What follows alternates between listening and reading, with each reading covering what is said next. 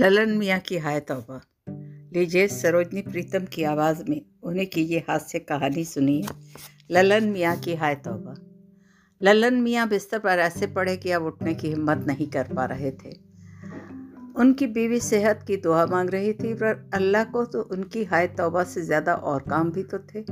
किस किस की सुनता?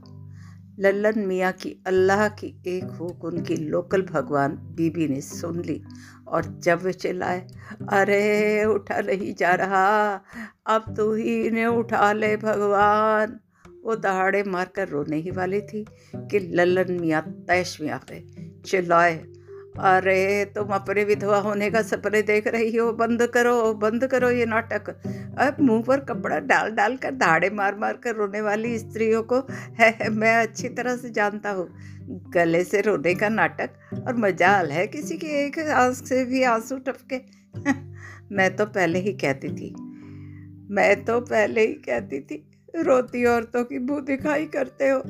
हर वक्त ताक छाक करते हो, हर किसी पर आँख लगाए रहते हो। और रे तुम तो ये भी कहोगे कि विदा होते वक्त दुल्हने अंदर ही अंदर खुश हो रही होती है और इसीलिए मुँह घूंघट में छुपा कर रोने की हिचकियाँ भरती है। वैसे वैसे सच्ची बात है, रोने हंसने में ख़ास फ़र्क है ही नहीं। आँसू तो दोनों हालत में आ जाते हैं, खिलखिलाए या उफ करे।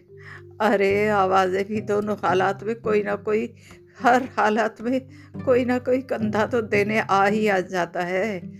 और कंधे हैं? तुम कंधे तक जा पहुँची? मैं कंधा देने की बात कर रहा हूँ और मुझे उठाओ। अरे, कैसे हालियत हो रही है मेरी? किसी शायर ने कहा है ना? पढ़ा हूँ ऐसे पड़ा हूँ ऐसे बिस्तर पर, कहूँ क्या कह नहीं सकता। अरे, क्या ना मैं बिस्तर से उठता हूँ, न बिस्तर मुझसे उठता है। पत्नी बोली, पर पर सवाल ये उठता है। ललन मियाँ और तेज़ी से बोले, सवाल मत उठाओ। मुझसे कुछ नहीं उठाया जा सकता। अरे, मैं तो आज की छोकरियों जैसा ज़ीरो साइज़ हो रहा हूँ। जैसे उनके कंधे दुपट्टे का बोझ नहीं ढो सकते, कमर साड़ी नहीं खोस सकती, वैसे ही। हैं?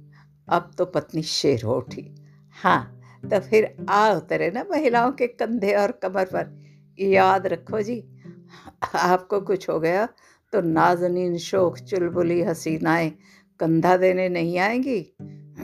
उनके रास्ते में बिछने वाले, बिठाने वाले शौदे ही तुम्हें कंधे पर ले जाएँगे और कंधे पर ही रहना। उनके सिर चढ़ने की ज़रूरत नहीं। कोशिश भी की तो वे भी आधे रास्ते पटक कर चले जाएँगे। बीवी को गुस्से से फनफनाते देखकर वे दबे स्वर में बोले, अरे भगवान, नाराज़ क्यों हो रही हो? अरे ज़रा हाथ दे, मैं खुद को उठाने की कोशिश करूँ, कोशिश तो कर ही रहा हूँ। पत्नी की हाथ थाम झटक से उठे तो पर बीवी को इतना ज़ोर का झटका दिया कि बेचारी ज़मीन पर ऐसी गिरी कि कूल्हे की हड्डी टूट गई। उसके तीनों बेटे उसे अस्पताल ले गए तो उन्हें ध्यान आया अरे बड़े बेटे ने आफ्ताब भी तो आया हुआ है देखने। ताक छाक करके देखा तो दूसरे कमरे से वो निकल आया, हाथ में कबाब की प्लेट। ललन मियाँ देखते ही फिर थम से लेट गए और फिर हाय तौबा शुरू कर दी। आफ्ताब के हाथ से कबाब भरी प्लेट बिस्तर पर छूट गिरी। लल्लन मियाँ ने चिल्लाना शुरू किया था। सीने में दर्द दर्द, अरे हाय रे मरा, पानी। बेटे ने पहले उनकी पीठ थपथपाई, फिर पानी लेने भागा तो लल्लन मियाँ ने झटपट तीन कबाब डकार लिए। पानी का घूंट से गले से उतरा तो नीची नज़रों से कबाब के बाकी टुकड़े बटोरते हुए बेटे को ज़ोर से कहा, और रे, मेरी बोटी बोटी करके भी ऐसे ही खाना सारे। अरे, मैं मर रहा हूँ और बेटे के हाथ में कबाब की प्लेट है। अब उन्होंने हाथ देकर उठाकर बिस्तर से उतरने का इशारा किया और कबाब की प्लेट वाले हाथ को खींचा तो प्लेट छूटते ही टूट गई। पानी से पाँव फिसल गया और संभालने की कोशिश करते हुए सिर के बल ऐसा गिरा, बेटा कि सिर पर चार टांके लगाने पड़े? ललन मियाँ चट से बिस्तर पर फिर लेट गए। जैसे कुछ देखा ही ना हो, दूसरा बेटा अब चुपचाप आकर खड़ा हो गया। नाम था शौकीन।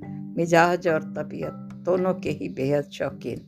सिर्फ़ दूर से ही हाथ हिलाकर मिजाज पूछने वाला, जब बाप के आखिरी दर्शन के लिए ही आज पहुँचा हो। या अम्मा ने बुलवा ही लिया था। हालाँकि ये चौथी बार ऐसे हो रहा था कि बेटे बहुएँ सभी बाल बच्चे आखिरी दर्शन को आए, पर उनका चौथा ना हो पाया। वे उसकी तारीफ़, दयनीय दृष्टि से करते हुए बोले मुर्गे बाज़ार से खरीद कर लाए तो थे जी हम। अरे दो आरज़ू में कट गए, दो इंतज़ार में। शौकीन की हँसी छूटी तो कराने लगे। अब देख कम वक्त तो लंदन अमेरिका में मेरा इलाज करवा दो, मैं मरना नहीं चाहता। बेटा हैरान हो गया। बोल उठा। आपको पता भी है, वहाँ कितने खर्चे होते हैं। हम तो बेमौत ही मारे जाएँगे। वहाँ का खर्चा, वहाँ तो वह बिस्तर पर पास बैठा तो चारपाई के किनारे पड़ा कांच हाथ में यूँ लगा कि खून की तेज धार लल्लन मियाँ की बाह पर भी जा गिरी। हाय, करता बेचारा गया तो लल्लन मियाँ के मित्र हथम के उनकी बाह को ले बैठे। अरे रे, क्यों अपना ही खून कर रहे हो मियाँ? बाल बच्चे बीवी, साले, सालियाँ, सब तो हैं। अरे, इस उम्र में अपनी ये बाँ काट लोगे तो खून तो अपना ही बहेगा। तुम ठहरो ठहरो, मैं अशरफ मियाँ के डॉक्टर बेटे को ले आता हूँ और बिना कुछ कहे डॉक्टर को ले आए लल्लन मियाँ ने भी जान कर, पट्टी बाँध कर, उस खून को लगा रहने दिया। कर राहना जारी रखते हुए अब अड़ोसी पड़ोसी की राह देखने लगे। फिर अपने बिस्तर के तकिए में छुपी चाबी से अलमारी खोलकर पाँच रुपए निकालकर अपनी छोटी नातिन गुल को कहा, तेरा नुक्कड़ वाली दुकान से पाँच समोसे लाकर रख दे बेटिया। आने वाले तो भूखे होते हैं। हाल पूछते गला सूख जाता है बेचारों का। गुल ने कहा चुपके चुपके ला रखूँगी। पर अपनी चॉकलेट के बगैर नहीं, रिश्वत की चॉकलेट देकर वहाँ का दर्द छुपाए हुए, वे अपनी गली मोहल्ले के सब सहानुभूति धारकों की सूची बना ही रहे थे कि घर के भीतर नज़र दौड़ाई एक को पलस्तर, दूसरे को टाँग के तीसरे की हाथ पर पट्टियाँ और उनके मुँह पर सिर्फ़, हाय तौबा। हाथ की बंधी पट्टी भी जैसे खुलती हुई भेद खोलने पर उतारू थी।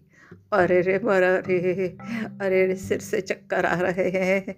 अरे गर्दन घूम रही है, अरे भयानक रे रे। पेट में चक्कर शरीर में चक्कर, अरे क्या हो रहा है? कहकर धड़ाम धम से गिरे। तो ध्यान ही न रहा गर्मा गर्म समोसे का लिफाफा पड़ा था।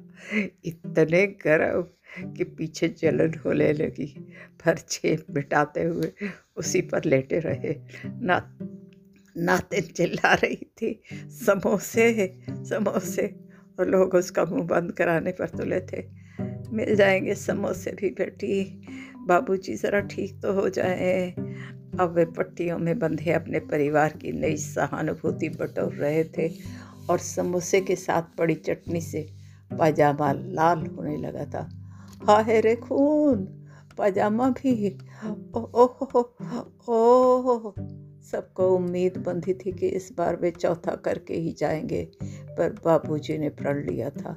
वे टस से मस्त नहीं हुए और अगले दिन वे फिर से औरों के लिए नया सिरदर्द बनकर मुस्कुराते नज़र आ रहे थे।